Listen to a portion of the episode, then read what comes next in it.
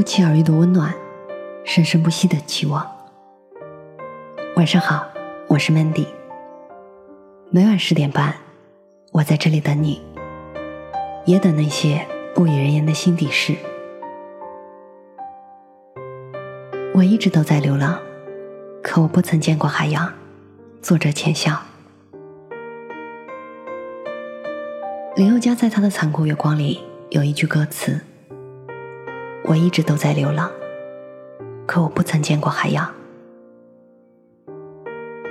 像我这种内陆长大的孩子，可能都对大海有一种迷之向往，向往海边的狂奔和那一片开阔的蔚蓝。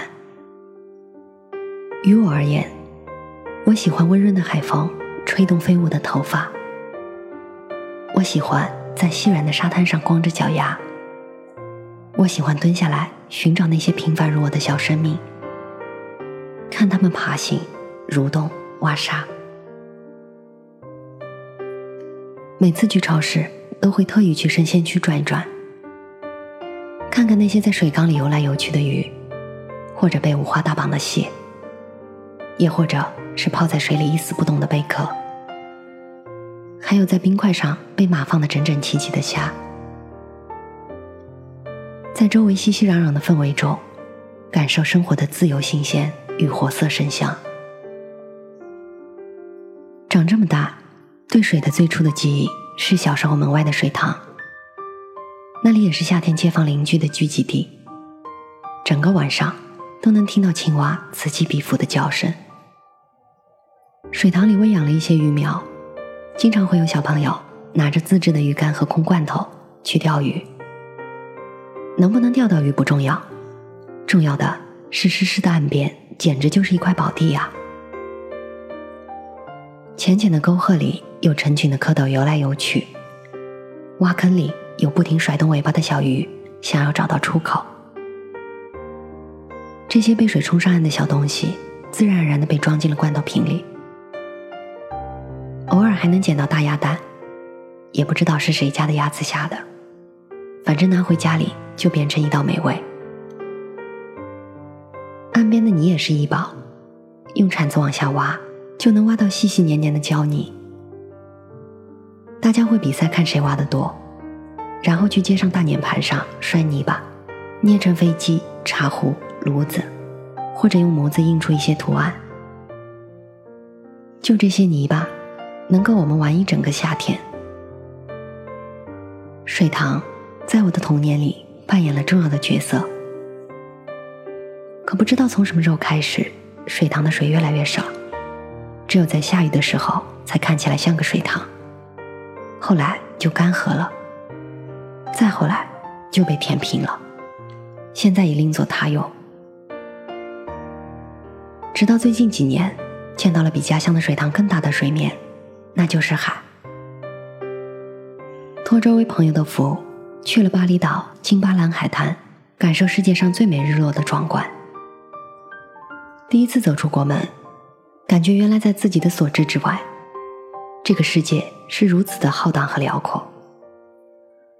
之所以选择巴厘岛，主要是因为免签，中间在雅加达转机办理入境手续，然后再飞往巴黎登巴萨机场。早上五点多就赶到北京机场。等到双脚踏上巴厘岛的土地时，已经是晚上八点多了。来接我们的是当地的导游，印尼籍华人，只会说中文，不认识汉字。爷爷是中国人，当年因为国内战乱逃到了印尼，从此在这里扎了根。那几天的旅行大部分是与水有关的，阿永河漂流就是其中一项。我们需要走下一段很长很长的原始雨林的陡坡，才能见到位于谷底的河水。水流不算太急，不时的能看到趴在石头上休息的大蜥蜴，像小一点的鳄鱼。中间一段河面特别窄，两边的山像是挤在了一起，只允许一只气垫船通行。穿过去之后，豁然开朗，别有洞天。当时脑海里就出现了《桃花源记》中，初霁霞才通人，复行数十步，豁然开朗的景象。只是过去之后没有良田美池，鸡犬相闻。相较于阿永河的窄流，海神庙则是位于辽阔大海中的孤岛。它是巴厘岛最重要的海边庙宇，也是巴厘岛人祭奠海神的地方。这是一座在海水中的巨石上搭建的印度婆罗门庙，涨潮时像一座水上楼阁，漂浮在海平面上。据说，是东爪哇最后一个祭司避居于此，便爱上了这片海岸的美景。从此，每天面朝大海思考人生。这片海域的浪特别大，海水特别使劲的拍打着岩石，激起了千层的白色浪花，然后一阵大雨一样打湿了海崖上的游人，换来阵阵尖叫和惊叹。在家乡的水塘还有不同的是，这里的水蔚蓝并且清澈。在号称玻璃海的蓝梦岛海域，船在水中飘着，感觉像是悬浮起来的。在船上可以一眼望见蓝色水面下的海底世界，看见大小不一、成群结队的鱼自由的飞翔，长的、短的、厚的、薄的，看见海底的岩石和高高耸起的海山，以及漫山遍野盛开的绚丽珊瑚。看见打着透明伞的水母在不安分、扭来扭去的海草顶端迅速飘游，恍惚间，感觉是脚下伸出了另一个世界，和谐生机，自由安详。此外，还去了据说是巴厘岛最豪华的月榕庄品尝下午茶，在海拔七十米的悬崖上，迎面是三百六十度印度洋全景。那种浩瀚和深邃，让周围的一切都显得苍白无感、微不足道。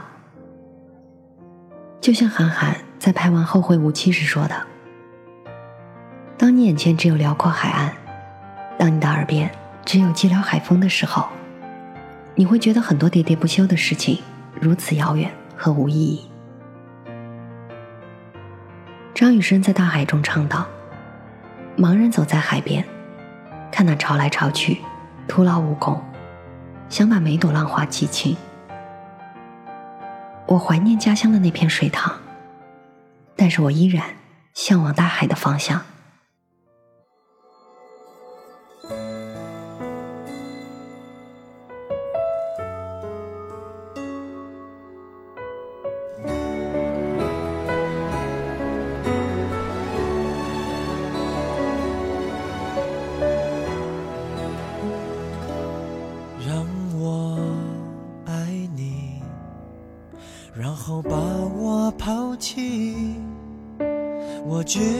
出发，不要目的。我会一直想你，忘记了呼吸，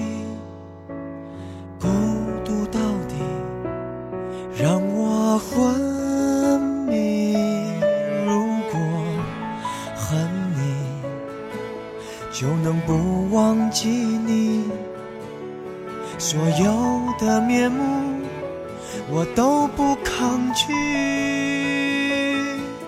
如果不够悲伤，就无法飞翔。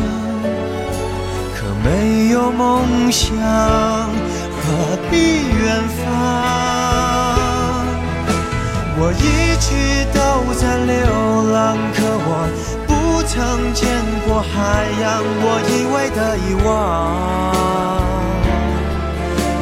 爱躺在你手上。我努力微笑坚强，寂寞筑成一道围墙，也抵不过夜里最温柔的月光。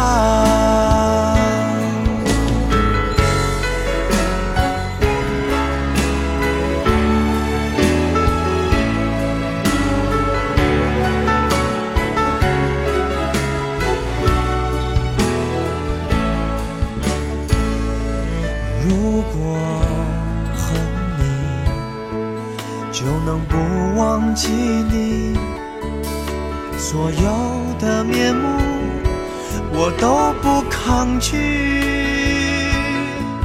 如果不够悲伤，就无法飞翔。可没有梦想，何必远方？我一直都在流浪，可我不曾见过海洋。我以为的遗忘，原来躺在你手上。我努力微笑坚强，寂寞筑成一道围墙，也抵不过夜里最温柔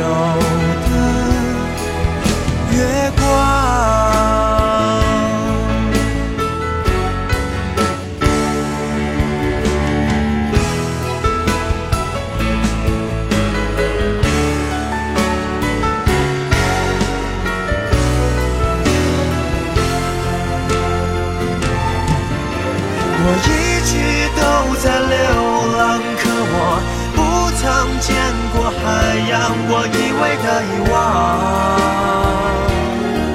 原来躺在你手上。我努力微笑坚强，寂寞筑成一道围墙，也抵不过夜里最温柔的月。